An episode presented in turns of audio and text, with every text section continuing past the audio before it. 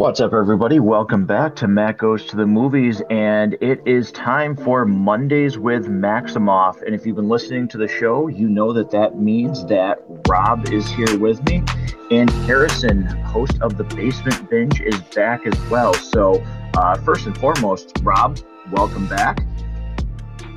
Yeah, great to be back. Really enjoying uh, getting ready to talk about tonight. Yeah.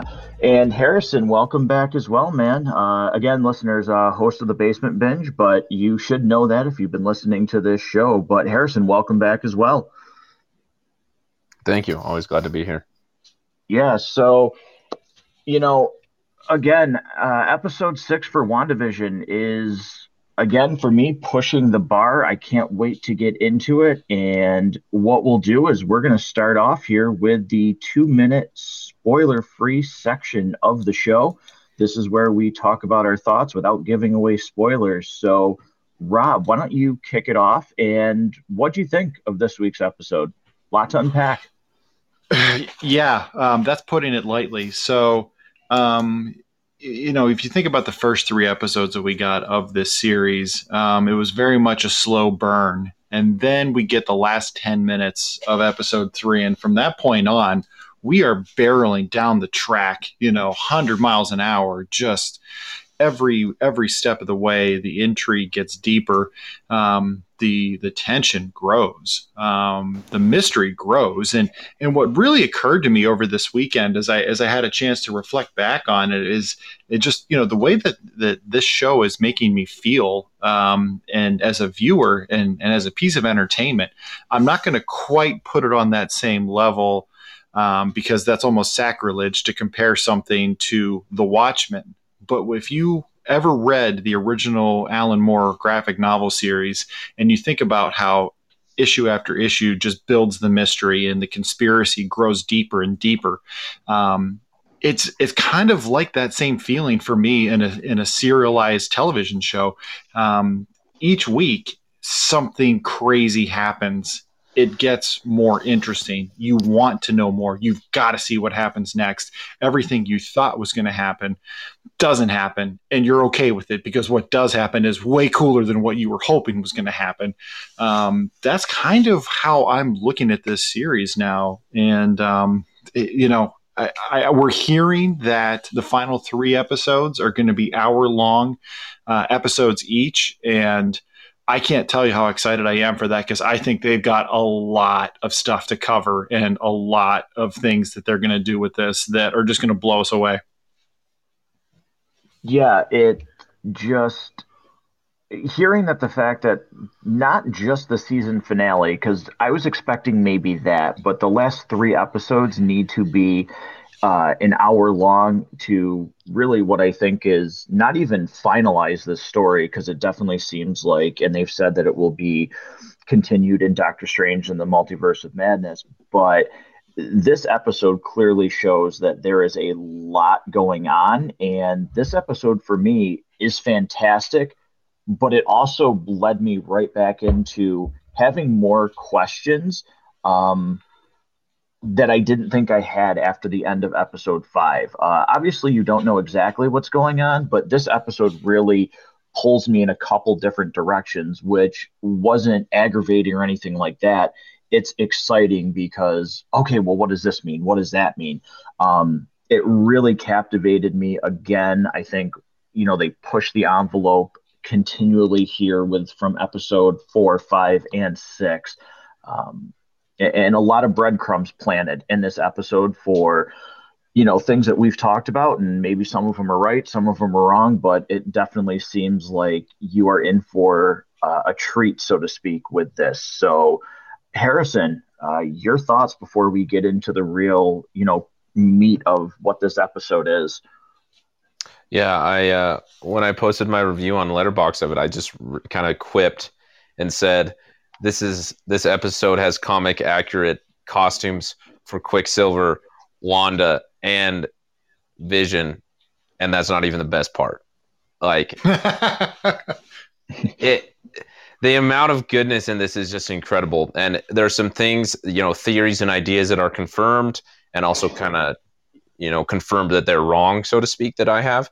Um, but it, the majority of it is just I'm so impressed with what they're doing with this this series that I would not have expected to be to be this good. And I don't I don't know why I ever doubted them making it this good because it's phenomenal. And it, it's just I'm I can't wait. I, it's so rude they make us wait an entire week to see what happens next because it's just great tension building. It's great mystery building, uh, and it, it's it's a ton of fun. The the last time that I enjoyed a good mystery that left me this uh, intrigued was a while ago, and and that's great writing and directing to be able to maintain that over the week, where I I've got to click on it as soon as it's available because I just have to know, and then it causes me to do the same thing next week, week after week, and it's just incredible how they're building it more and more and more, and um, it's also just exciting to see what it means for the MCU as an entirety. Um, you know, like uh, Matt said, with bread comes happening, it, it kind of shows, you know, if we thought Infinity War was big, the scope is expanding. Not so much that I think that they're going to bank on huge team up movies like that, but that the the stories that are expanding are, or that are going to be told are going to be much more expansive than just simplicity, uh, like the first few phases of the MCU, which is all just super exciting stuff. Uh, and it was just lots of fun. It was a, it was a great episode. Yeah, I, I think that's one thing, you know, and we'll we'll get into this for me as as the spoiler portion. So uh, I'll save that thought here. So, uh, listeners of the show, that is our spoiler free portion. That's our two minute warning here. Where right now, if you haven't watched episode six of WandaVision, or for some reason you're not caught up on any of the other episodes, pause it. Go. I don't know what you're doing.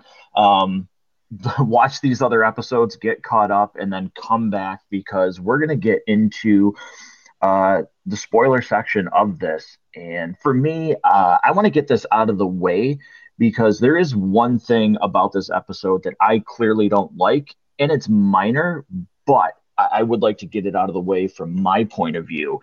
Is once again, um, it's funny that this episode is clearly, clearly in homage to Malcolm in the Middle for listeners and anybody who knows that TV show. Uh, the style is literally ripped out of that TV series, and I thought that was fun. But the one thing that I don't like is because they're kind of front and center, and it's their performances. We talked about it last week. Is uh, you know Harrison and Rob? I am not too big a fan of the kids right now. I, I don't feel their performances are particularly captivating. Um, but the things that they were talking about still invested me because they turn right into Wanda and Vision when they open it with mom and dad aren't necessarily fighting, but they're not the same. And you can just see the tension between Wanda and Vision. And again, it's two characters that I didn't really care about from my perspective until this show started. And now I'm fully invested in them as a couple. And it was just like, oh, God, like I hate seeing them getting further and further apart as Wanda is clearly just trying to hang on to this life and to really vision. Like everything she's doing doesn't seem to be so much for anything else, so to speak, other than vision. Like, yes, you can tell she loves the kids, but it, it's all about vision. And, you know, vision wanting to do the right thing and you see more of that towards you know the middle and the end of this episode it was really you know it's emotional for me to watch that because i am invested now in these characters and that's due to the actors performances. But once again the kids here for me really don't do anything. So um, rob uh, i'll let you kind of piggyback off that first here. Uh, what are your thoughts on the kids and how they're being portrayed so far you know, when they first showed up as the five year olds, I thought they were super adorable and, you know, they're just, you just want to pinch their cheeks. You know, they're great. Um, when they move up to, I think they're 10 year olds now, um, I'm just going to get out of the way. I kind of feel weird criticizing 10 year olds like that are child actors. Like, I feel weird doing it. it. It does feel weird to me. But if you want to say that they are, not up to the same level as the actors around them. I mean, we've certainly seen great child actors all through Hollywood. Um, these these guys are, are doing the best they can, but it's it's not great, and it's kind of noticeable, especially when you have, you know, we've talked about it over and over again. That Elizabeth Olsen and, and Paul Bettany are just absolutely slaying all through the series. They are absolutely just crushing and doing such an amazing job. You're, you're in it the whole way. Um, you're totally bought into everything they're doing, and and they're just drawing you in more and more. Um, I kind of want to disagree with one thing that you said, though, Matt. That it, you had you had said that you kind of feel that she's doing this for Vision. She loves the kids, but she's doing this for him. I kind of feel like she's being if if we're going to assume that she's either in complete control and caused the hex, caused this anomaly, or at least initiated if maybe somebody else is in control maybe somebody else is helping but it's somewhere along the way she initiated something. We're going to assume at least a minimum of that I feel Wanda's being very selfish. I actually don't think she's doing any of this for Vision because she tries to roll the credits on him, you know, last week whenever he starts to ask questions and and man, I kind of wish I could end arguments with my wife that way. Like if she was just like chewing on my backside about something, I could just roll credits and walk away and have that be the end of it. Holy cow, that would be my mutant power that I would want to have. But I digress. Um, I don't actually think she's doing this for vision. I think this is completely all about her dealing with her grief. She she's putting him in pain. Certainly at the end when when they're flying in the air and they're both kind of powered up a little bit, um, she just tells him everything's going to be all right. It's okay. It, he clearly is confused. He says, "I don't remember my life before Westview." He even says the words, "I'm scared." Um, she doesn't clue him into, okay, sweetie, well, that's understandable. Here's what I did. Here's why. This is for us. Just go with it. She just tries to move on from it. Um, I, I, think she's being selfish, and I think she is completely doing this just to compartmentalize her own grief. Um, you know, there's a line later in this episode with uh, Pietro where, you know, he clearly is aware that this is all fake. He's he's just playing his role. He talks about it, but he says, "If I found my Shangri La, I wouldn't want to leave either." Um, really leading me to believe she is in complete control of this, um, and I don't think she's doing this for Vision.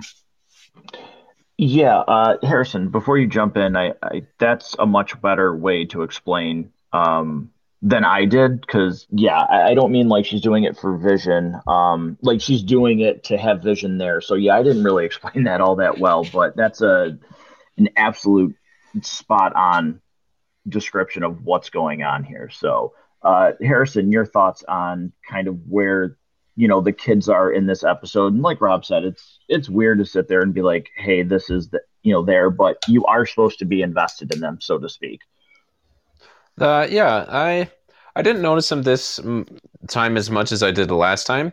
Maybe just because I was so invested in Vision. Like every single time that it wasn't focused on Vision, I was like, "Get back to Vision! What's going on?" uh, like I personally have, especially I, both Elizabeth Olsen and Paul Bettany has, have done a phenomenal job, and I'm invested in both of them.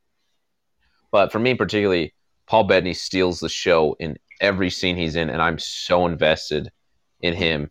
Uh, so my mind's always preoccupied with him. As far as the kids go, it kind of just like fit in line with like the early 2000s sitcom show, which I feel like they captured the the feel and and and atmosphere of extremely well with the camera movement, with the the, the look of it. It so many things I, I on a rewatch I was noticing like wow this just looks very much 2000s sitcom. Um, so yeah, I think that I've also just kind of come to the point that like they're kid actors, and so it's just like, eh, whatever. Like, uh, so yeah, I but I, I really do think it's mainly just because I was so uh, invested in Vision. I, I just wanted, I wanted more of him. Yeah, uh, he definitely is in these last couple episodes with the emotion that you're seeing um, from Vision on screen is definitely a strong point.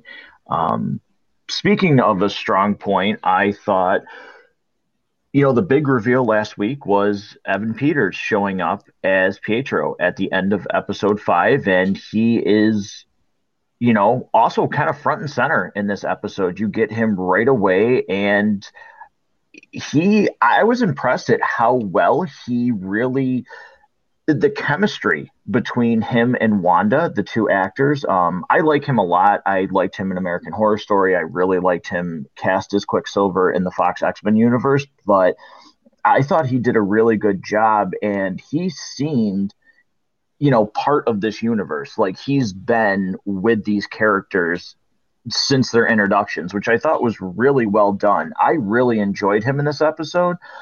You get a lot more about him. And Rob, you mentioned this. He's clearly aware that this is because of Wanda, and he says the line of, you know, I'm not your husband. I, I think he says like I'm not your fra- your father or anything. You know, I'm not dad. Um, I'm your brother, and he he seems completely okay with what Wanda's doing. And you know, he said like Rob, you said he'd find a way to stay here too. But then there's a couple things that happen with him that make it seem he's not exactly up to par or up to speed, um, no pun intended, uh, on everything. So, uh, Harrison, what are what were your thoughts on him and his, you know, role in this episode? Uh, yeah, I do want to agree with you that Evan Peters and um, Elizabeth Olsen together have phenomenal chemistry. They're great. Uh, but as far as he goes, I, one thing that I thought was really interesting is he just like, like, he, he's clearly not the Quicksilver from Age of Ultron. The Age of Ultron Quicksilver had like a, he had kind of a swagger and a charisma to him that, that you might say a cockiness, but there was also like a level of like seriousness and almost like brooding to him, where this Quicksilver is quippy and he swears and, and, like gets the kids to swear, which clearly affects Wanda. He's causing all sorts of havoc. Like he's not a very serious person. Uh, I mean, there was even one thing that they like totally lampshaded on, where he was talking to Wanda, and he was like, I, I wrote down the exact line here, super quick, if my notes will pull up, where he said, uh, you know, I'm, i come to town unexpectedly, create tension with the brother-in-law, stir up the Rugrats, and ultimately give you grief, which I thought was just like a great sum up of like the the brother showing up in a sitcom, which is funny, but right. also like the way that that affects Wanda. Like clear, it it makes me feel like that's not what Quicksilver would show up for, like, and, and that's not why Wanda would bring Quicksilver back. Uh, so yeah, it, it, it I don't like I don't even know how to ask the right question that it raises, but it, it's not like clear what's happening with him. But he, he's something is afoot. Uh, yeah, uh, Rob, your thoughts on on Quicksilver? Yeah, I, I definitely agree that he feels like a different version of of Quicksilver than than the version that Evan Peters previously played in the MCU. Um, and certainly doesn't feel like the one we saw with Aaron Taylor Johnson in in in the MCU. Although one of the things that I thought was interesting, I don't know if it means something. I don't know that it doesn't mean anything, which is pretty much what you could call the title of our WandaVision reviews. I don't know if this means anything. Maybe it does. Maybe it doesn't. but uh, that's pretty much just to summarize what we do here for an hour, you know, on, on Monday nights. Um, the way that he uses his super speed, though, it's not the X Men version; it's the MCU version. It, you know, it's much more like that. We don't get like that GoPro kind of right on his chest as he's like running around and grabbing goldfish and stuff like that. Which I want. I want that. Um, I could get a whole movie of that and be very happy. Um, but that's not what we get. So it it really has me very confused. What which version of Pietro are we actually getting? Um, or is it something in between? Um, I, I, love when they do the flashbacks though, when we see them doing the Halloween, you know, going from house to house.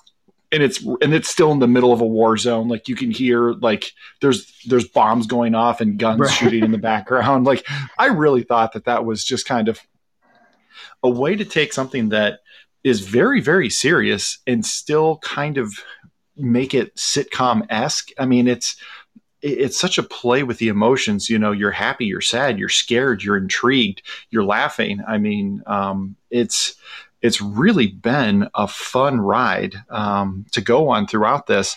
Um, I, I want to. I I can't wait like for three more weeks when we get to the end and we can finally say, oh wow, that's what's been going on all along. If even at that, because it might stretch into Doctor Strange too before we truly know what's going on. But um, it'll be fun to go back and look at all the stuff that we missed all along. Like oh that was a little red herring here. That was supposed to lead into that. Okay i got it. Now that makes more sense.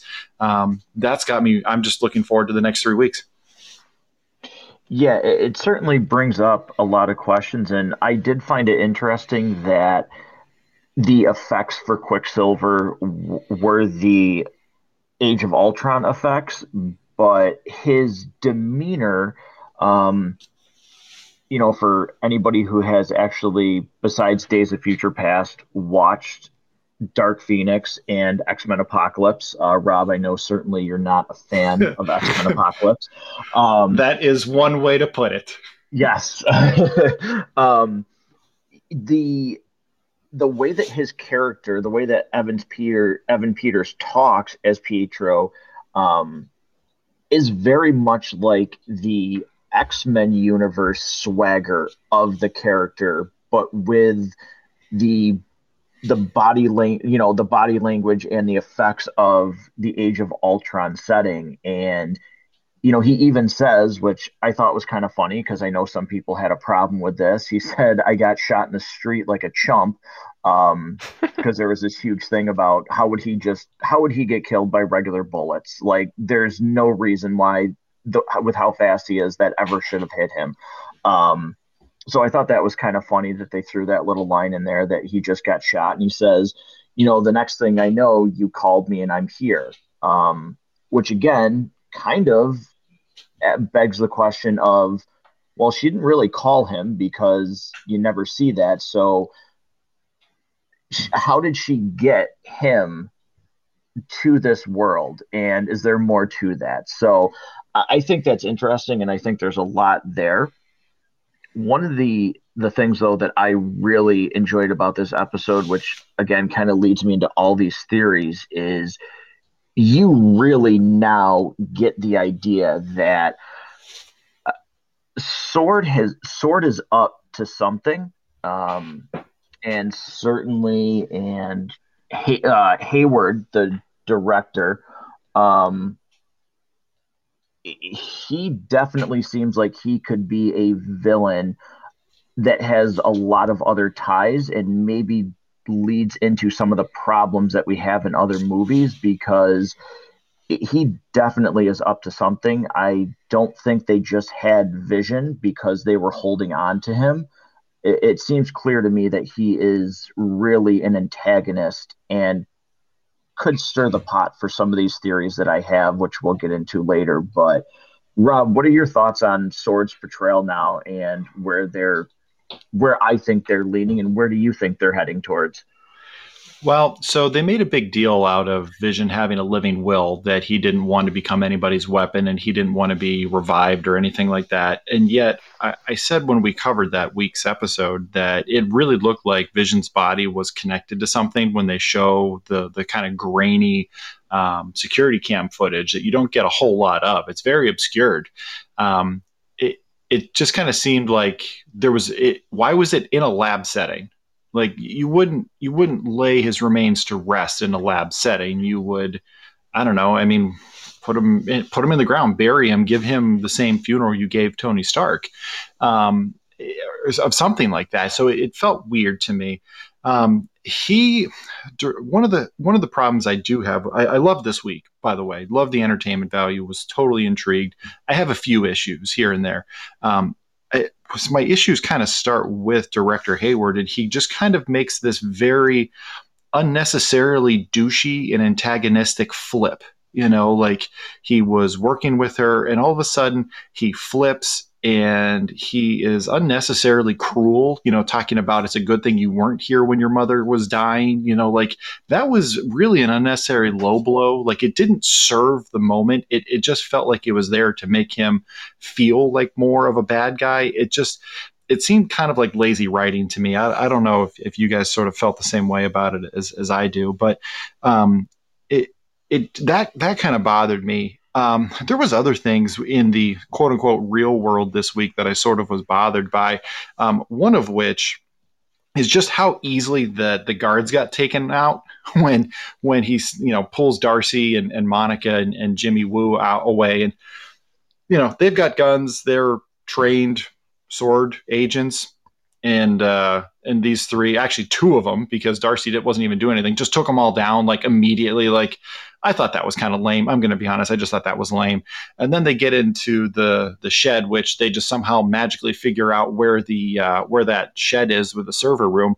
And much like we saw in Iron Man 2, Darcy just hits like seven keys and boom, I'm in. Like it's the it's the lamest um just uh overused uh, movie hacker thing ever. So apparently Darcy's not just an astrophysicist; she's also a hacker. It was it's just so bothered me in Iron Man Two and Vanko just it's literally like do do do do do, and I'm in. It's it's a server, it's a system that he didn't even know existed 20 minutes ago, and magically he can just figure out the password by typing in a couple of buttons. Like those kinds of things when they do them in movies in tv shows just bother me maybe more so than other people but it's like ah that seems like it just seemed like lazy writing to me. Um, but it does kind of feel you know matt getting back to your point it almost seems like sword could be set up to be not a super benevolent organization just about the preservation of life on Earth. Um, you know, maybe they take sort of what the role of AIM does in the comics, and and they're this major organization with a lot of power and a lot of technology that ends up being kind of the antagonist that starts a lot of things in the uh, in the Marvel universe and comics. Yeah, uh, I think there were some really good points there. Um, Harrison, what are your thoughts on on Sword? Uh, I think it's interesting to analyze Hayward as like someone who lived through the five years of the snap. Like I appreciate that they that that's like a history of his character, because uh, I would seriously like I don't know having half of the population suddenly just turn into dust, and then five years later come back like that would seriously kind of mess with your priorities about these superpowered individuals. So like I can understand his apprehension, um, but his his attitude towards Monica and like his aggressiveness towards handling the problem, the hex, the way he thinks is very uh, villain like. Uh, in a in a good way, I think. I think it makes for a good antagonist that's like not somebody who's out to do evil, but has a twisted view of what it means to do good. Uh, and I, I think it's an interesting character especially in opposition to Monica. Like Monica's just so everything she says, I'm like, oh, I agree, you're right. Like she's just got so much wisdom. Uh, and credit to her, the actress who has ever played her. I don't know her name. Uh, she's great, and, and I, I, think uh, similar to how like Wanda and Vision are foils to each other. Monica and Hayward are good foils to each other, uh, and so I think I like I appreciate that. Uh, but yeah, I, I do agree with that one scene that Rob brought up where where Jimmy Woo, as much as I love Jimmy Woo and want an entire series just devoted to him, just doing whatever he does because I think he's awesome. Uh, they, when they take out those those sword agents, I was like, well, right, uh, right, yeah. but you know that you know you like, do what you can. Really, like you just sit there, you go, really. Yeah, so I, I definitely think it's interesting, and I love uh, seeing Hayward be wrong. Like clearly there's something that we don't see that's motivating him uh, to be this stupid. You know, like a good leader wouldn't having all his goons point their guns at him, then the very next day or however long it's been, make the decision that he does. Uh, it, it, there's there's something more that we hasn't been revealed about him yet that I'm exciting excited to figure out. Yeah, I, I did like with him though. I do like the follow up of, you know, when he says, "You, you know, for everybody that came back, you don't understand what it took to keep the lights on for five years while you were gone. Like you think it's easy, and it's not. And you know, it was in last episode where he says take the shot and his mentality seems to be when these things happen, we just have to act. And if we're wrong, then I guess we just have to be wrong. I don't have the luxury of looking back and saying I should have done it like this because we can't afford to have another you know, another Thanos or whatever else might be coming because uh, again, right now we just know that Sword is monitoring this. We don't know exactly, you know, Harrison, like you kind of just said, what else have they seen? Are they noticing other threats? And, you know, whatever else could come our way, we need to take care of it when it's there and we can't make a, a, second guess. We just have to go on an instinct and we have to make sure that we're protecting ourselves. Um, so, which leads me into a theory about Sword. And again, we'll get into that a little bit later. But I do like that they have his character have that point of view. But Rob, I do agree with you where he came off likable in the first episode. And it does seem like, you know, if there would have been hints at that in episode one and two, um, you know, it wouldn't have been as kind of jarring how, like you said, he just really in that one scene, he really does turn into like I can see his decision making, but the line to Rambeau does seem really out of place. Like there really there was no reason for that. It, it seemed like a like a cheap heat moment to have people be like, "Ooh, he's a bad guy. I don't like him." Um, when the actions that he's doing, just based on what's happening, can totally do that for the viewer. So, Rob, I, I, agree with that assessment of of Hayward based on, you know, him just using that line and being really oddly cruel about her mother. So, you also hear him say something about, you know, I'm familiar with your history with Carol Danvers. Now, he could be just referring to the events of Captain Marvel, the first film, you know, where she's obviously, you know, her mom is, is good friends with her and, and she has some interaction with her.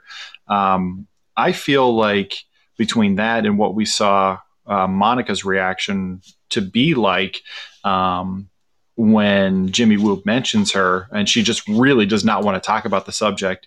Uh, this absolutely reinforces to me that Monica is involved in some way in the events of the second Captain Marvel movie. I've seen an interesting um, an interesting theory online that suggests one of the reasons that uh, Captain Marvel's hairstyle is different in Endgame from Infinity War is that she shaved her head in solidarity with her friend, um, and that you know as she was going through her cancer treatments, and that was just kind of the f- length to which her hair had grown back um, by the point we see her in uh, in Endgame, which I thought was kind of interesting. Um, but we'll see. We'll see how that works out. I'm going to assume we'll get those kind of details in in Captain Marvel too. Yeah, um, I, I saw that theory as well, and I think that you know that if they had that planned, um, good for them. I, I think maybe you know, is it did they get because I know when I saw that end game and I talked to a lot of people, it was like, why does she have that hairstyle? Because it's not like in real life Brie Larson actually cut her hair. Um, her hair was still the same length as Captain when she shot Captain Marvel. So that was like all CGI, her hairstyle in Endgame, which was really, you know, to me a bizarre choice that why would you do that? But if it was, oh, well, however long later we're doing WandaVision and it's going to be part of the storyline, like, oh, okay, like geez, you guys think incredibly far ahead. Like so many, like so many, even the littlest things are connected for God's sakes. Like, and you wonder why the MCU is a juggernaut because they think three, four years ahead of, oh, this haircut that CGI is because of a television show that we're producing, um, which is cool. But one thing too, I I want to get your guys' opinion on before we move on from sword, so to speak, is the name in which Hayward uses for his plan with Vision is really clever. Um, but Darcy finds out that when they're breaking into Rob, you know, the scene that you just described is you're absolutely in love with the hacker trick of, you know, unplugging a vending machine and plugging it back in to get free chips. Um, you know, they do they do find secret files uh, for Sword, and one of them is a plan connected to Vision called Cataract, which is clever um, to how they're using Vision to monitor inside the hex, which leads me to ask the question Did they purposely take Vision and know Wanda was going to come up? Or again, what were they doing with Vision? Because why, if he's dead and they weren't going to do anything with him, they were respecting his living will. Why, in any way, shape, or form, would there ever need to be a tracker on him where they could monitor through him? Um, and if not fully monitor, I mean, they have a head count based on Vision's proximity to these people in Westfield. Why would they have that? Uh, Harrison, I'll I'll let you talk about that first. I think that part of it has to do just kind of what they he talked about when Monica came back. That the um, sorry, I just lost my shit. That they were stopped focusing on space travel and focus more on AI. Um, I think that they maybe just kind of took an advantage of that. They're like, "Oh, we worked on Vision. He's in there. Let's use this thing." Um, I don't think it was like a plan with the hex at all, but it, it it makes me feel like they were planning on using Vision for something, some type of mission or or or search attempt or uh, exploration of some kind. They were planning on using him to the point where they needed to track him down and uh, have some type of surveillance because of him, um, which scares me with what Hayward is wanting to attempt anyway and it almost makes me feel like his his priority here is with the hex is getting vision back more so than you know saving these people so to speak. Yeah. Uh, rob any thoughts on you know what they were doing with vision based on the fact that they have a tracker in him? Well you saw when Vision's predecessor, Ultron, was created, it looked like Ultron was just going to continue to replicate. And and I'll forgive everyone if they haven't rewatched Age of Ultron in a while. You know that's uh, that's totally forgivable if you haven't seen it in a minute. um, for for those of you who may have never bothered, um, you know James Spader's Ultron was was basically replicated, and it looked like he was going to pretty much take over the world and eliminate all life on the planet, and just kind of it would be Ultron. Um, and they they kind of created Vision as as Ultron 2.0. Um, Vision at at full power is a very very powerful character that if he ever went rogue, I don't exactly know what they would do to stop him. Like that's that's kind of scary if you think about it. Vision ever truly decided just be like, hmm, you know what, Earth, I'm done with you. I'm just going to lay waste to literally everything. Um, so keeping tabs on him is certainly something that uh, is in their best interests. Um, I've been thinking a lot about this whole concept of a living will and respecting his wishes and so on. And I think um, I think what's interesting, and it's an interesting thought experiment to me, but he's a th- he is a synthezoid, which is that's just a fun word to say if you can actually get it out of your mouth correctly. Um, he is a synthezoid, and does he have the same rights as a sentient human being? You know, does he have something like a last, you know, his last wishes, his living will? Is that that they refer to? Is that something that they necess- that they can just kind of sweep under the rug and say, well, he's not actually a person. He's he's not real. He doesn't have a heart. Um, you know, he's an AI basically infused with a personality and and given sentience um, and the ability to think for himself. Um, is that kind of how they get out of that and and try to um, you know recreate him as, as a last line of defense um, should something else crazy happen. I mean, I said it last week. I don't fault Hayward for the take the shot. You know, we've talked about it a lot. You know, the the kinds of things that would happen or the decisions that would be made. You know, we talk about um, the needs of the few versus the needs of of many. Um, if you're faced with a threat that could be an extinction level event and you get it wrong, you've taken out one person. If you if you take that person out, um, let's say you take that you don't take that person out and you were wrong about whether or not you should have done it. Um, half of humanity or all of humanity, um, as we know it, could have been wiped out. So, a very aggressive um, sort of stance and policy towards any potential threats that we don't have the ability to fully understand is completely understandable to me. Um, I don't necessarily say I agree with everything he's doing, but I understand in the confines of this world, having lived through the snap, um, why they choose to do what they do.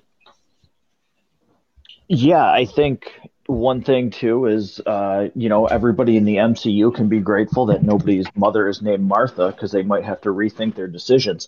Um, but we won't have that problem. So um, it's always a good thing. But moving on from Sword, because again, there's a lot of, like we said, a lot of really good stuff about this episode. And one thing that happens during the whole scene of Darcy and Monica uh, and Jimmy Woo getting kicked out and getting their way back in is one, we find out that there's more ties to Monica's comic book origins because her cells are completely changing. And Darcy's like, you can't go back in. Like, you've gone in twice, you can't do it again. This is not going to be good for you. And Monica doesn't care. She really just wants to help, which is an endearing trait. But also, and again, here's a hundred theories, and a hundred of them could be wrong. She mentions he's going to be here in an hour to get me back in the hex. My engineer friend, um, Rob, who is it? What's right? Like right now, what is your who is your one guess? And we'll all be wrong. Who would be your guess? Who is this guy that's supposedly helping? I can't imagine it's somebody just like oh, that's Don from before I was snapped. Like that's Dawn from accounting next door. right? Like, yeah. Yeah, like, it's uh it's not somebody she found in the yellow pages, that's for sure. Um Yeah. So since we're all going to be wrong anyways, um I'm wondering if it's Doctor Strange. Okay. I don't think that's right, but um, you know, just in terms of who would make sense, what we're expecting to come down the down the pipe in the MCU. Um, it would, uh, and, and New York's not far away from New Jersey, so um, he could be there pretty quickly. So, um, I mean, you can just open a portal, I guess, too, but which makes it even more likely that it could be him.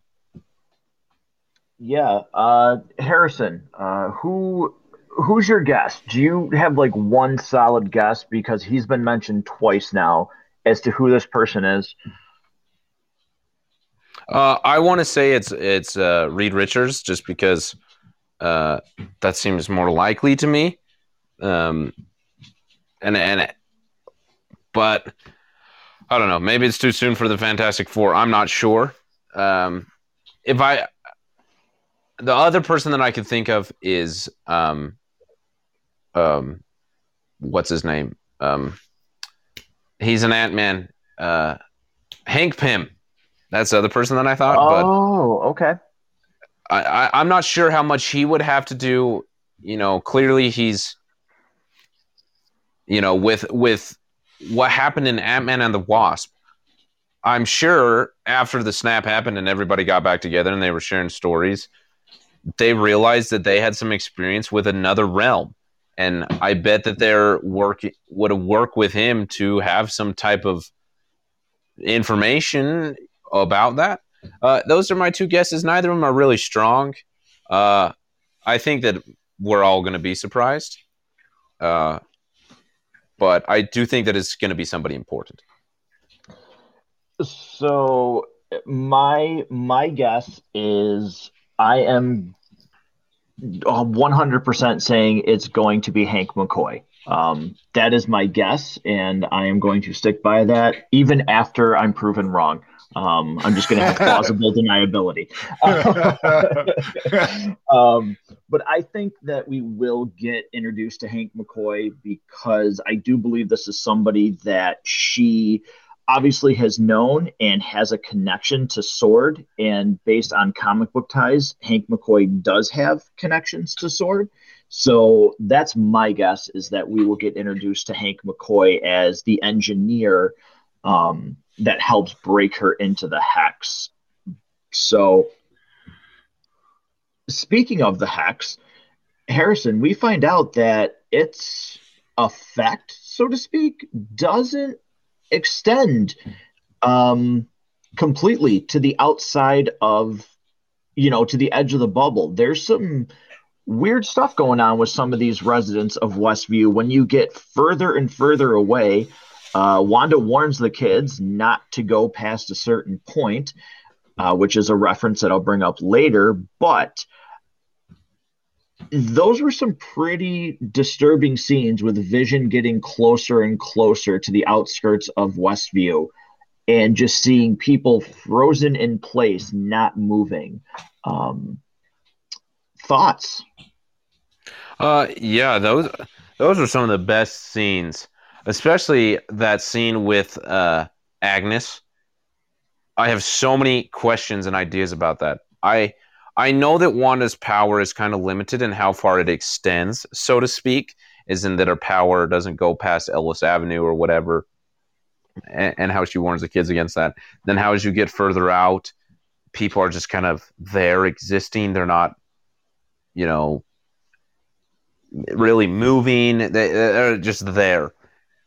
I don't think that Wanda would let Agnes go that far the other thing that was weird is that, uh, well, first let me answer your, your first question. I think it's just really interesting to show uh, maybe a little bit how limited Wanda is in what she's doing. Clearly, she's inexperienced uh, in altering the the reality of the world we currently live in. I don't know many people who have experience in that. Uh, you know, she, all she really cares about is her immediate surroundings. And I'm sure if she were to travel to that part of the neighborhood, people would be lively, and somewhere else in the neighborhood would go dead. Uh, so she just it kind of a, that selfish focus, wanting to keep everything in control. But to get what I was saying, Agnes, I don't think that Wanda would let somebody of that that a character of that much importance wander out so far. Because if it wasn't for Vision interacting with her, she could have been stuck there for the rest of forever. Um, but then also Vision like touching her temple like he did with Ned or whatever that dude's name was at, at Vision's work, and how that guy like freaked out and Agnes was very calm makes me feel like confirms my ideas that Agnes is uh, in on this. She's involved in some way. Uh, and the things that she said to Vision almost like felt like she was intentionally leading into his suspicion. Uh, I don't know. Eh, I like think about that moment, and I tr- I think I have concrete ideas, and then I start to talk about. It, I'm like, well, actually, I have no idea. I, I have no clue. it's great, and I'm loving every second, but I have no clue. Rob, what are your thoughts on that scene where Vision gets, you know, to the outskirts and it, it, I agree with Harrison. It definitely to me, I got the vibes that he was being led on. Um, she knows what's going on, and that was to me that was an act. Um, and I'll, I'll go further into that, but I'll let you go. So, I wasn't sure what to think the first time I saw it. The second time I saw it, I, I really I don't think that she's involved at a control level. Um, you know where where maybe she is involved in somehow. I I think somehow she became partially aware and, and was trying to escape. I mean, we've seen we've seen her be kind of aware that something is that this is a sitcom before. Um, and, and there was another moment earlier that was kind of interesting where it seems it's possible that some of these characters can be aware. Um, you think about the scene where Herb was talking to her and said, "Do you want something changed?" When he was asking about uh, when he was letting her know that Vision was not scheduled for watch duty that night, he said to her, and it was very specific, "Do you want something changed, Wanda?" Um, it leading me to believe maybe Herb's a little more involved. You know, you think back to when Agatha and Herb were having that conversation in, in the second episode, you know, about uh, Geraldine. She doesn't have a home. She's not from here.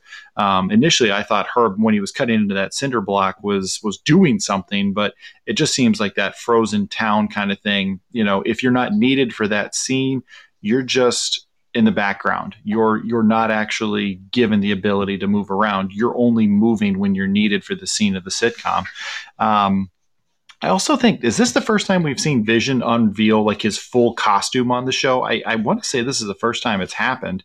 Um, I I think somehow Agnes was partially aware and was using an opportunity while Wanda was distracted with the Halloween hijinks to try to escape and try to get out um, because she she wasn't far from it. Um, it felt to me like she was trying to get out.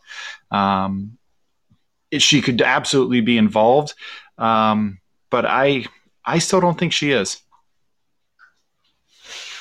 Okay. Uh, yeah, that to me that is the first time that Vision was back in full costume, and it was a little thing, but I don't know why it was so cool to see. I really liked just yeah. seeing him in full Vision form again. I, I thought yeah, it was thought awesome.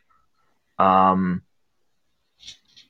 but yeah, I can't help but shake the feeling that, especially with Agnes, though. So he gets to the stop sign and she's completely just blank. Um, and she makes mention of, "Oh, I got lost," and he's or I took a wrong turn. And he's like, "You got lost in the town that you grew up in." And once she goes crazy, and again, you can see that he remembers nothing because he doesn't even know what an Avenger is. He he literally asks her, he's like, "What's an Avenger?" Um, so she's flipping out about, you know, is she dead? And then she starts laughing, but he touches her to bring her back into like the normal Westview mindset, so to speak. How does she just flip script, so to speak, and turn around and just drive off? she was she's in the same spot and she was sitting there like everybody else not moving and then once he gets to her and they go through their thing it, it just seemed like she wouldn't go back to just turning around and being like oh goodbye neighbor like have fun or whatever it is she says i i didn't understand that part and maybe i just missed it on both watches but it seemed odd to me that once they were done talking, she wouldn't be like confused as to where she was or act like the other people that were on the outskirts of that town. Uh, Harrison, do you want to go a little bit more into what you were thinking about her? Uh, yeah, I just think that uh, my idea is that she's uh, uh, Agatha Harkonnen, and the idea is that she's trying to bring back, uh, like we've talked about so many times before, her dead husband Mephisto. Um, and if it's following any of the the stories of the comics, uh, her Wanda's children are important to that. Uh, Wanda's distress also important to that. And I think that she was out there to create this to stir up problems with Vision to add to Wanda's distress. I think that she's responsible for Evan Peters Quicksilver showing up. Like he said, to give Wanda grief because that is for my perceived idea of what Agnes's benefit would be. Um, so, yeah, it, it, there's a ton that I I really just think that it's showing how she is involved because all the other so far any other time that Vision like kind of let somebody out of the the Westview mindset, they like immediately flipped out like I where's my phone? I gotta call my sister or whatever it was he said. Like like there's an intense emotional reaction. So to see somebody be totally calm, it's like, well, why aren't you freaking out like everyone else? Like why are you, how in the world are you so calm?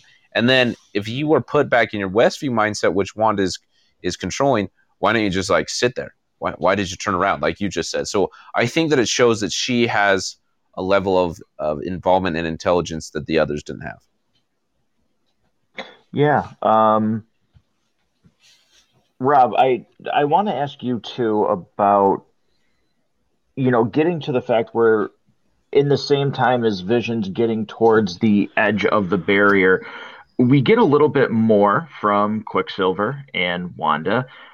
And this is where it starts to kind of turn for me about what's going on with him because he's obviously very aware of what's going on. He's aware that she created this.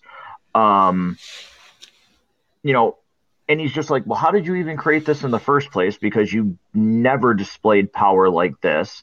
Um, but he also, at the end, when she realizes that Vision's in trouble, I know he's been like a smart aleck throughout the episode, but he also, kind of like you said with Hayward, he very, very cruelly says to Wanda, um, hey, it's not like your dead husband can die twice.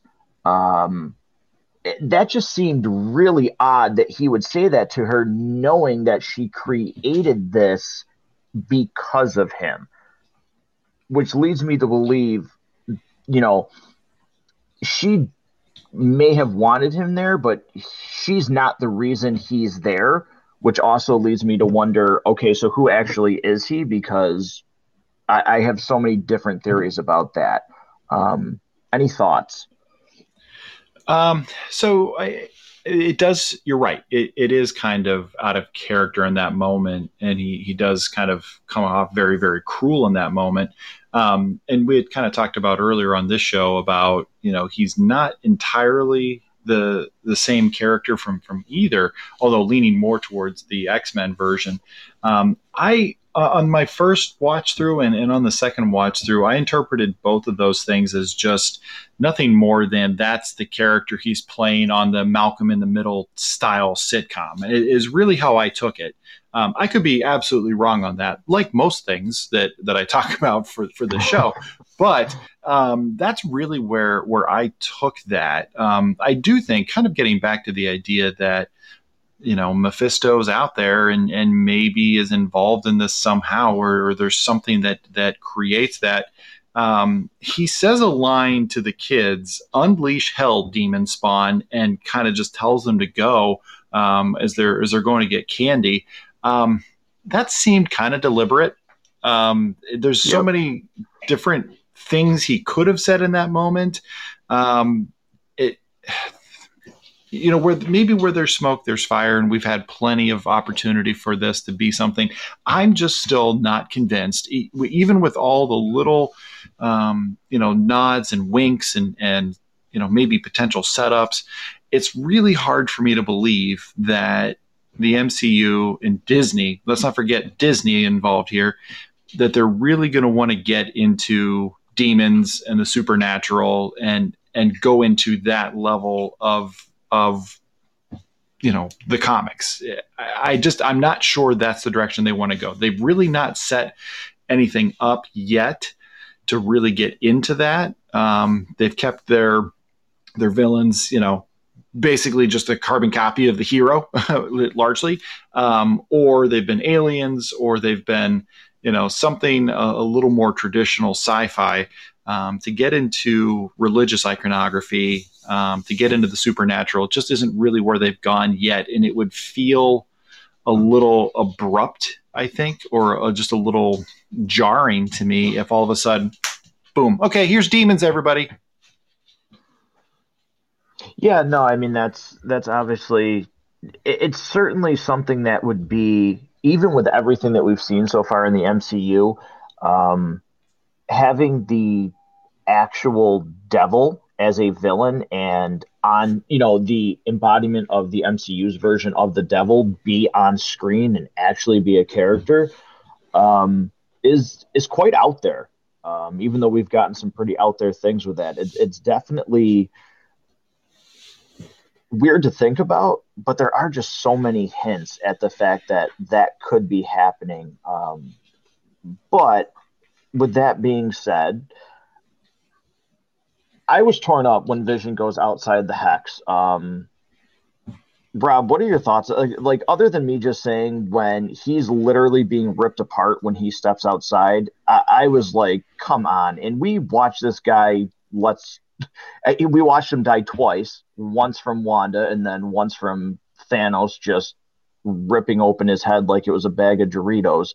Um, what like I just couldn't stand that scene. Like I was like, no, not again. Like I, I like I don't know. I didn't know how they were going to save him in that moment. Um, and what was happening, but like I did not like like the fact that we were just watching him be ripped apart because he stepped outside of the hex. I was definitely feeling some of that, but I think I was much more distracted by thinking about the Mind Stone. Um, as soon as I, we saw as we saw him so w- when we saw him kind of power up to full on vision mode and you saw that the mind stone was there that made sense because even if it's a manifestation of wanda um, it would make sense that he would be as he was. And as he gets closer and closer to walking outside the anomaly um, that was one of the things i was definitely looking for. Would the mind stone be there? Would it be intact? Would his face be caved in?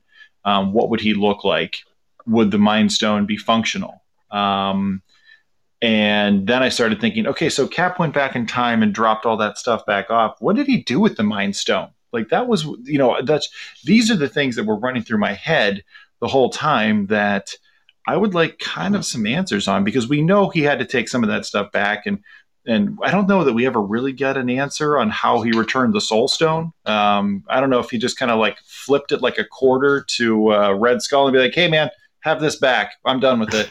um, you know, I don't know if like that would be weird. That would be cool to think about though. Him running into Red Skull again, though. I I kind of like that idea. I want to think about that for a second. Um, but it, we don't really get in depth of what he does with the Mind Stone. Um, so is this the real one? Is this a copy? Is this just the same way that when Geraldine was kicked out of the hex and became Monica again, she was still wearing her 70s era clothing, and whatever was inside can just come outside and, and exist in the same way. Is that why the Mind Stone looks like that? Um, you know, I was really focusing on more of those questions and trying to, you know, do those mental gymnastics in my head to figure out. Um, but yeah, it was it was very jarring. You know, Vision was very committed to trying to get help. He he recognized that that his wife was causing these issues and and these people to be trapped and, and something was not right and there was a way to get out and, and he was going to try to get help for those people. Um, it, w- it was very compelling. Yeah harrison uh, you know thoughts on on that scene and vision still in that moment. Like he's still as he's being ripped apart he does say like you need to help like the people inside Westview. Um, he's very much committed to trying to. It looks like set this right and not be a part of what Wanda has done.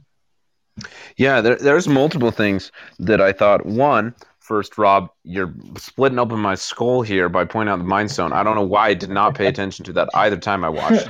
I gotta rewatch now. Also, I've never even thought about what the heck Captain America did with the Mind Stone. So thanks for that. You know, keeping me up tonight. But everything else that we were talking about, uh, when Vision was there, there was multiple thoughts that went through my head. First, this is really proving that Vision is who he is. The the Vision that was worthy of picking up Mjolnir uh, as an instant characterization of his worthiness is still here. He is he is he is tooth mm-hmm. and nail digging towards what is right. And, and I love Vision for that. Second thing I thought is, man, Vision must be afraid of Wanda to not to, to go to this extreme length that he is when he could just confront her. Uh, which I mean, that could be the worst idea ever. Maybe it makes everything worse. But like Vision's, his brain is a computer. His thinks he thinks about things clearly there's a reason that he's willing to wander out to the edge and put his life on the line versus confronting Wanda. Um, the the other thought I had was, man, Wanda has a lot of power that she can prevent Vision from leaving, that she can suck him back in in pieces. Like how selfish. Uh, mm-hmm. Then lastly, the thing I thought is Hayward is a horrible individual to not feel anything for Vision. Uh, but just kind of to uh, take it in stride and then run for his life. Like he doesn't seem so much like the classic good guy uh, who runs to immediate aid, um, which I think you know Monica and clearly Darcy would do. Uh, it, it, just kind of reveals some some colors of some characters uh, that I think is going to mean a lot more. Do I have any idea what it's going to mean later? No, but do I think it's going to mean something? Yes, but I you know, I'm not, I'm out of ideas at this point. They, they've gone so big and exceeded any idea that I could have had that at this point, I've just kind of like taken off my theorize, hypothesize with Harrison cap, and I'm just sitting back and, and, and enjoying it unfold because I think it's, it's wonderful. But yeah, seeing Vision, uh, to answer your question though, the, or comment on what you said earlier, when Vision was experiencing that, it, it was a really emotional moment for me. Like, man, this poor guy, he doesn't even know what he's been through. And here he is going through it again uh, because of someone who claims to love him. Uh, and, and all the emotional complexity in that is just holy smokes. Who knew that I was going to be so emotionally invested in Vision? Yeah, uh, it, it, definitely. Again, we've talked about how he, Paul Bettany, has just owned this role and really you know, makes you care about this character, you know, but the ending here is it, for me, I was just blown away with, you know, he, dad's in trouble. He's dying. And she says, I need you, like, Wanda's like, I need you to focus. And her eyes light up, and boom, like, here goes the hex. It just starts expanding.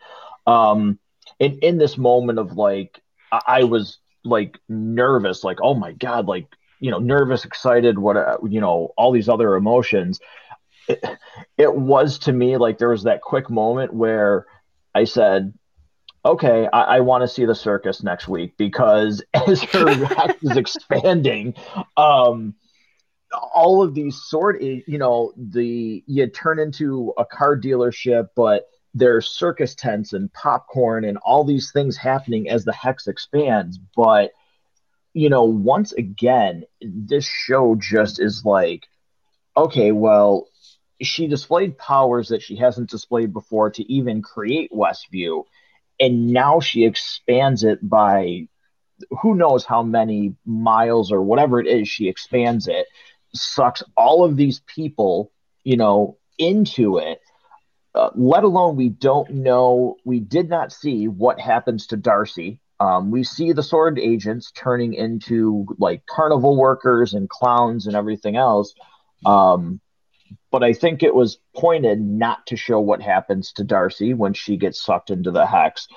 Um, that was pretty wild to me watching her just expand this hex, and it to me shows, yeah, no, you know, this is why this show is going to lead into Doctor Strange and the Multiverse of Madness because how far does she have to go to keep this reality afloat, so to speak, when someone threatens it? Because is vision just going to try and go outside again?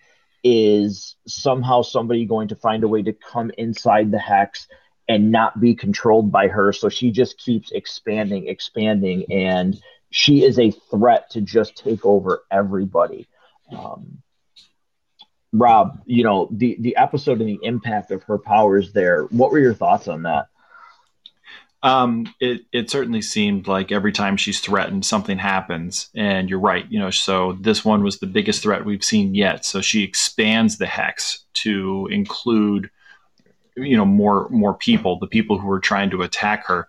Um, you know, I thought what was interesting is I kind of expected this week to be more of a 90s style, and we kind of skipped the 90s altogether and went into the 2000s with Malcolm in the Middle, which means if they're going to skip another decade and go into the 2010s, um, and we don't see what happens to Darcy, I don't know what's going to happen, but I'll tell you, I would love to see a two broke girls meta reference with Kat Dennings in some kind of yellow waitress outfit. I, I just think it would be fantastic. I would love it if they would do it. Um, they probably won't, but man, wouldn't that be cool if they can pull that off? Yeah, I'd, I'd actually like that, and I I definitely don't think we saw like a diner um, come up when she expanded the hex. But I could see them doing that as a fun little reference. Um, that would definitely be funny. Um, but yeah, Harrison, you know, what were your thoughts when this was going on with just the hex expanding and, you know, them sword agents running Hayward in the car, just step on it like we have to get out of here. Um, you know, what were your thoughts when that was going on? Uh, so first I thought it was crazy uh, if I can go back a little bit, when when Quicksilver goes to Wanda and he's like, "Relax, this. It's not like your dead husband can die twice."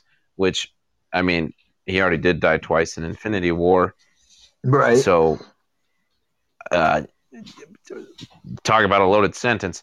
Uh, but her reaction to like be willing to just disrupt any form of normalcy in her controlled universe to keep Vision to the length of expanding the, the hex like clearly she's already having a hard time maintaining the hex in the size that it is vision traveled out to the edge of it and we saw how uh, unmaintained it is she warns her children about not going past ellis avenue like there's a reason that she doesn't want them going out there and then to go to the work to expand that and everybody that now is part of your reality that you know i'll have to control clearly uh, she uh, doesn't want to let go of Vision.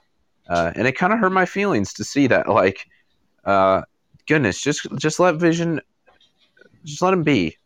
He's trying so hard to do the right thing, and you just you're you're causing him so much grief, and it breaks my heart. But I also am so as soon as Darcy got consumed by, it, I was like, okay, what the heck is she gonna be?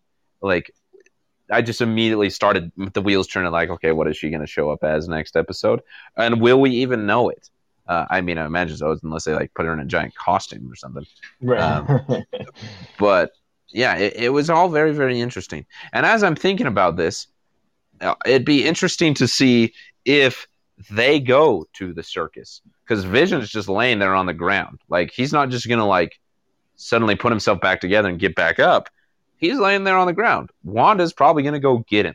It'd be funny to maybe if it was like a trip to the circus or a trip to the fair or something, and that and that's why they go out there. And if that will be incorporated into the sitcom, uh, all interesting, interesting ideas um, to see. Also, uh, I was going to ask you guys, and I forgot until this point. Where the heck did all the children come from? Last episode, Vision brings up there's no children, yeah. and suddenly it's Halloween, and there's hundreds of them. Like, yeah. did she bring them in? Did she create them out of nowhere? Like, what? Uh, I was going to to bring that up, um, you know, with you guys as well as, yeah, is this, you know, was that another display of her powers? Because all of a sudden, there's a lot more people than what originally, you know, obviously we know that there was thousands of people in Westview, but now it seemed like there were even more before she even expanded the hex. So yeah, where where did they all come from? Because it, it seems like the people in Westview, you know, based on some of the reactions, were people that were maybe affected by the snap and were were dusted and came back. That's why they're in the hex. At least that's one theory. Um, that they're able to be controlled. But yeah, I I think that's just another well it could go a hundred different ways and maybe they don't explain that at all but i did think it was weird that out of nowhere yeah, there's children everywhere. But Rob, um, correct me if I'm wrong. Quicksilver does make a reference to that about where'd all the kids come from, or or something to that effect. I thought. He does. He he actually has a line that's really interesting, and it, and it just really helps you understand that he is aware that this is fake. This is this is not reality. Um, he says something along the lines of, uh, you know, makes reference to the fact that you know, oh, where do you keep these kids before you needed them? You know, were they all just asleep in their bed? I like that you kept, you know, people, um, you know, couples together. You know, people are basically a, just a, another version of themselves. Their personalities are mostly intact, so there's no real ethical uh, implications there. He he actually uses the word ethical. Uh, I got some of the the actual language wrong, but that was the general idea. Um, so he definitely. Um, recognized that you know and you're right in in the 80s episode the very special episode um, Vision makes the point I walk past that playground every day and there are no children. Um, why are there no children, Wanda? Um, you know, she didn't need them at that point. Um, so they were all just, I guess, zombified in their beds um, on the edge of town, you know, or wherever they were uh, until they were necessary for the scene. Um, what's interesting, though, is we've seen Wanda and Vision are the two characters that it seems to be that things happen around, but the kids seem as though they are in control to some extent. It's it's hard for me to think that the kids aren't are, are just like a manifestation out of reality that they don't that they don't have an actual real physical being there as well. Um, whether it was created by Wanda, created by you know Agatha and Mephisto or whatever, um, I feel that these kids will be continue to be characters when the rea- when these when this fake reality collapses around itself. Yeah, um, I think that's all really good. And, you know, my, my one question is because obviously we've got three episodes left, they're an hour long, we've gotten a lot. Uh, I want to ask a theory question of both of you, and then for you guys to expand off of that with what you think. Um, one thing that I think that we're going to see is one, I already said I think it's going to be Hank McCoy as the engineer, but two, I think in some way, shape, or form, uh, Hayward gave me a very, very William Stryker vibe from X Men Mm. in this episode. And I'm wondering if Sword, in some way, shape, or form, depending on how they want to tie mutants in, if Sword, because sentient weapons, is somehow creating or looking to create a form of what we know from the X Men series as Sentinels. Um, they're not hunting mutants, but we need things that can deal with these superpowered beings. So we're going to experiment on Vision, you know, create, you know, these weapons. Um, I think in some way, shape, or form, Sword might be, depending on how they want to go with it, it- responsible for the creation of like Sentinel like beings. Um, I'll Harrison, I'll let you go. What do you have any kind of theories on how this sort of ties to Doctor Strange or anything off of that Sentinel idea? Uh, well, my information, my knowledge with the X Men actually is significantly limited.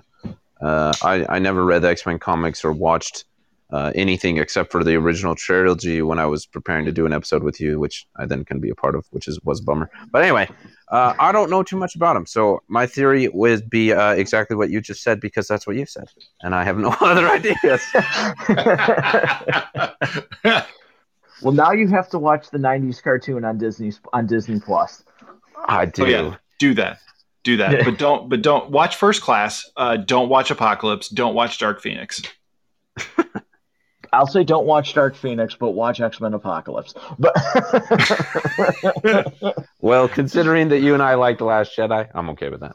I'll, I'll Yes. watch it. Uh, yeah, you probably will like Apocalypse then.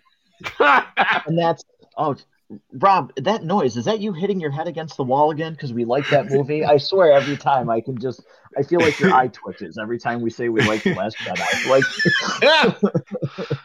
I yeah, had if there's I a had to uh, if it. there's a Matt if there's a Matt goes to the movies drinking game, um, based on how many times we reference the fact that I hate Last Jedi and you like it, it's time for everyone to take a shot. right it's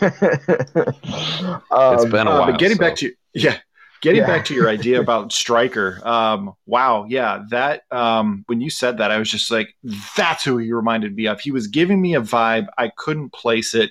You said Stryker, and immediately I went, that's who it is. Um, we've been told, or we've been given reason to believe that as mutants come into the MCU, it will be one at a time potentially. We we don't believe currently that we're going to get them just in their own X Men team up movie. Um, there's been all those rumors that Storm was supposed to appear in the second Black Panther movie. Um, you know, depending on what you think about Quicksilver, maybe we already have a mutant in the MCU. Um, so to get them one at a time, it, it could certainly be through Sword. Um, the idea of a Sentinel program is very interesting to me, but I'll tell you what intrigues me even more to, to kind of jump down that rabbit hole for a second.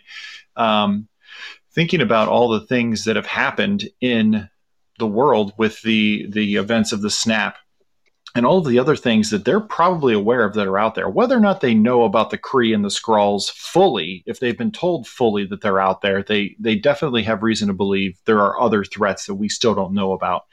Um, is it crazy to think that sword would start the weapon x program? I don't think it's crazy.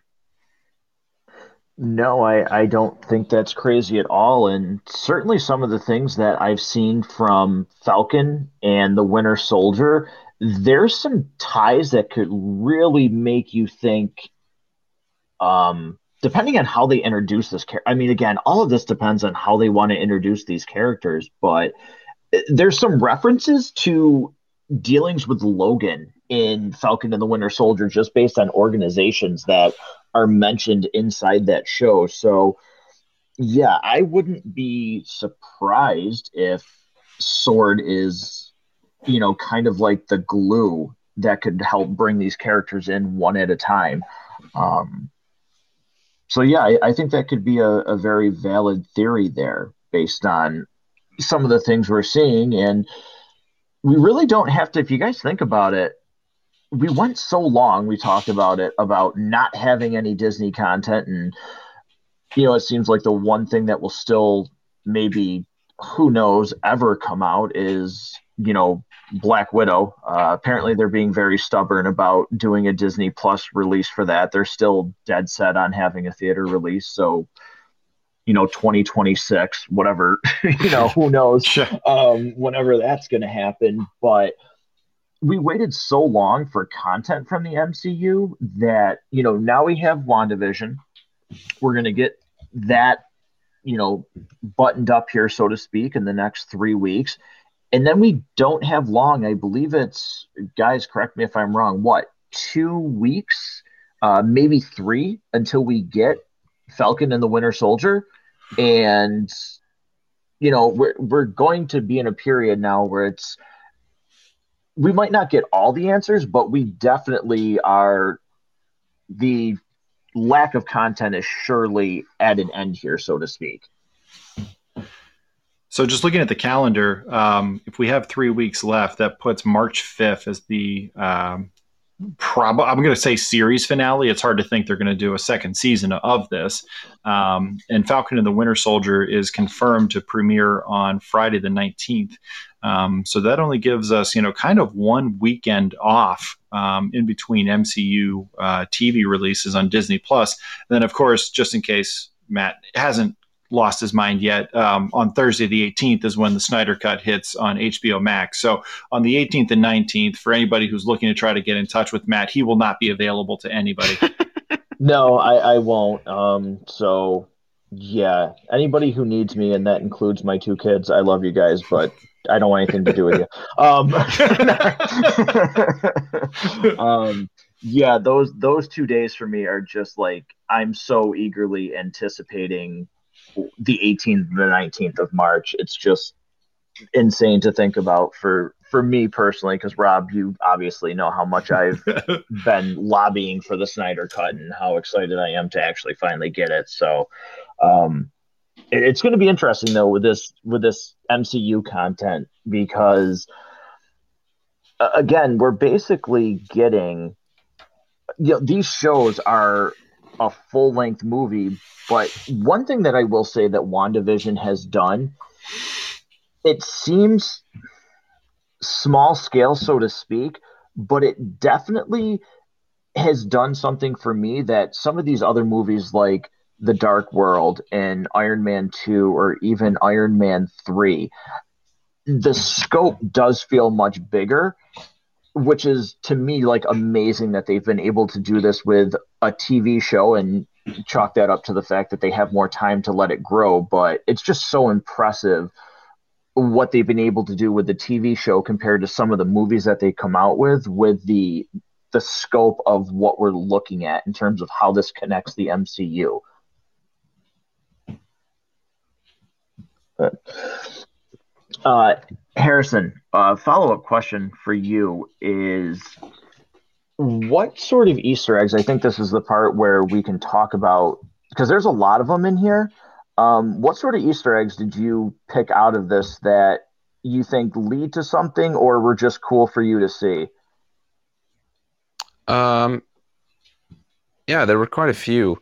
Um, obviously the comic the comic accurate costumes. I'm just reading through my notes here because I had a few written down. Um, when they go to the movie theater, the fact that The Incredibles and The Parent Trap are the two movies playing at the theater, and the way that those are very, very connected to WandaVision and what's going on. Um, the idea that uh, Monica's cells are having to be rebuilt, um, and how that might lie into her powers. Um, let's see. Um, this is so much not. Um, oh, oh, the witch cackle that Agnes had when she's in the car, like that was a very like witchy cackle. Uh, the way she laughs. Um, uh, and then the last one would just be this isn't so much an Easter egg, but just like a cool detail is that of all people to understand uh, Wanda is Monica, someone who's also dealt with severe grief in a very confusing, not normal way. Her mom died while she was blipped. Like, that's a serious amount of grief. Um, and she was the first to recognize that grief. I think she described it as saying, like, um, you know, the, a sinking feeling of grief or, or something like that. I don't remember exactly what she said in one of the previous episodes, but in this episode, just some of the things she said really are alluding to that she understands what Wanda's going through um, and recognizes that this isn't just isn't just some supervillain going crazy with her powers, but somebody dealing who has superpowers dealing with emotions that all of us have. And while we deal with them in weird ways, when you have superpowers, those weird ways uh, are just extended to uh, scary levels. Uh, so yeah, those are all the Easter eggs that I I have. Yeah, uh, Rob, what do you uh, what do you got? Um, I only have two to add. Um, I thought the uh, I, I, will say that the Incredibles one was kind of cool. If um, if you're looking for ways that the Fantastic Four will come in, you know the the Incredibles has long been thought of as the best Fantastic Four movie that's ever been made, and it's not even a movie actually about the Fantastic Four. It, one little one. So they keep talking about Ellis Avenue. Um, which is kind of interesting. Um, that is uh, the name of the president that we've had throughout the MCU um, President Matthew Ellis. He's only been mentioned a few times throughout, but um, I thought that was kind of a little wink there. Uh, something we have not actually touched on at all was the Yo Magic uh, uh, commercial. Oh yeah. Um, somehow we managed to go this whole time and not even mention that, which was. It, wasn't as much of, of an on the nose Easter egg, you know, like the Strucker watch and the Stark toaster and things like that. Um, but this one was maybe the creepiest one they've done yet. I mean, the the toaster kind of ticking like a bomb, and and certainly the the Lagos, you know, to clean up messes you didn't intend to make.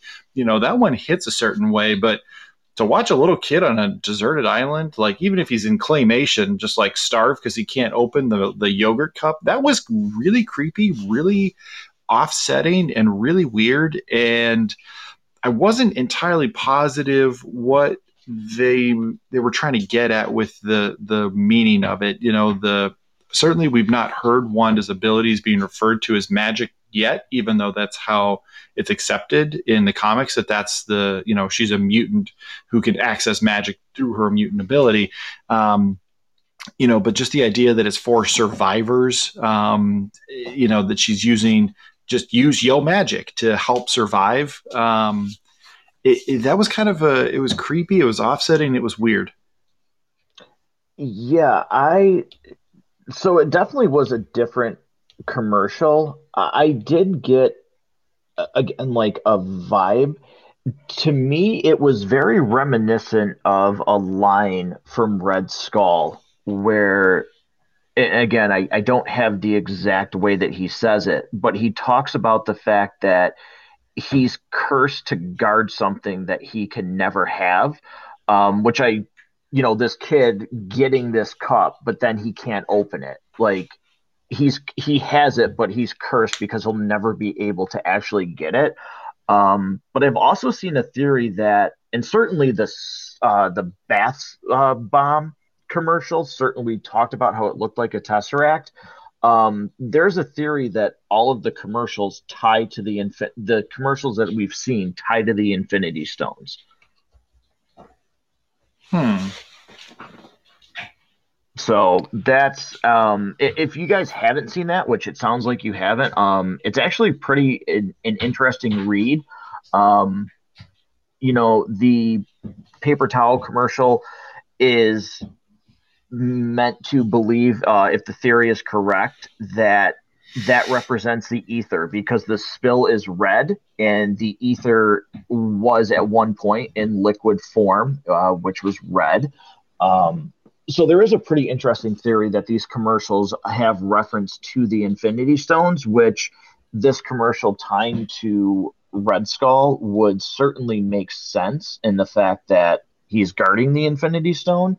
Um, but it certainly was creepy just watching that kid wither away. Um, it, it, was definitely different than any other commercial that they have done, and not just because of the animation style, just the the general context of it. Yeah, it legit scared my kids a little bit when we were watching it. I was almost like, um, is this the time where I fast forward? Right. yeah, it was it was certainly interesting. Um, you know, Rob, you mentioned uh, you know, obviously the the movies playing and the Incredibles and things like that.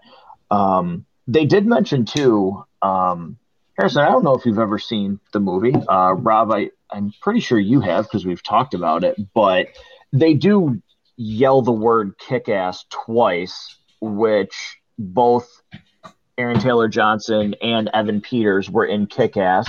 Um, that was a movie that they starred in together. Um, Aaron Taylor Johnson played kick ass, and Evan Peters played his best friend. So I thought that was a cool little clever nod to the fact that they were both in that movie. Um, so that was one Easter egg that I picked up. And, you know, Harrison, you mentioned too that, you know, Agnes, she is in a witch costume. Like her costume for Halloween is a witch. Um, oh, yeah. So maybe that's a little on, the, you know, she's got gray hair, she's got the hat on. Um, so she is dressed as a witch in this episode, which clearly you've had your theories on her. Um, and it's not an Easter egg, but based on the fact that the rest of this is one thing that I just looked at, and I'm looking at the picture right now. Wanda's headgear for her costume, um, well, it's very comic accurate. The fact that the rest of her costume is obviously cloth, um, fabric. But Rob, because um, Harrison, you obviously said you're you're very limited with the X Men. Her the way that her headgear is shaped and the fact that it's like an actual solid material, I really got like the Magneto pointed helmet vibe from her headgear. Did you like notice that, or if you you know you just didn't really see it? I didn't see that, but I just really love the fact that they gave us, you know, what I would call homemade, comic accurate um, right. costumes, um, both for Wanda and Vision, of course, but also for Wiccan. You know, that is very much his look in the comics. I, I just really thought that was super cool. And then and then to get Quicksilver and just like the you know this homemade uh, version of his costume, um, I just thought was just such a cool way to do that. We so rarely get it, and it was. Um, I mean, I, I, think probably other than Spider Man and Deadpool, we really don't get like super awesome, totally accurate to the comics representations of these suits on on screen. Um, so it's just it's just kind of fun when they do this sort of thing. Yeah, they were definitely. Um, it, it's so cool, and Rob, we talked about this that you know, one of the things that was so cool about the MCU is they I don't want to say took the risk, but I guess at the time it really was because up until these movies, it was okay, well, the costumes have to be like black and they can't have, you know, too much color scheme in them. Like, oh, that doesn't, comic book accurate costumes don't translate to the big screen very well. Um, and then once the MCU came out and did it, then it was like, okay, the X Men movies took a little bit more of, well, we can certainly, you know, we can add color to these costumes. They don't have to just be black leather. Um, so yeah, it let's put really some yellow cool. in there. right? Yeah, it was really cool to actually see the comic book a- accuracy of these characters, and with every single show that we're getting it just like it encourages me even more the fact that like okay we're getting moon knight we're getting she-hulk um you know clearly they've talked about um you know blade is coming out. Um ghost rider you know apparently coming back. I'd love to see what they're gonna do with uh their ghost rider interpretation.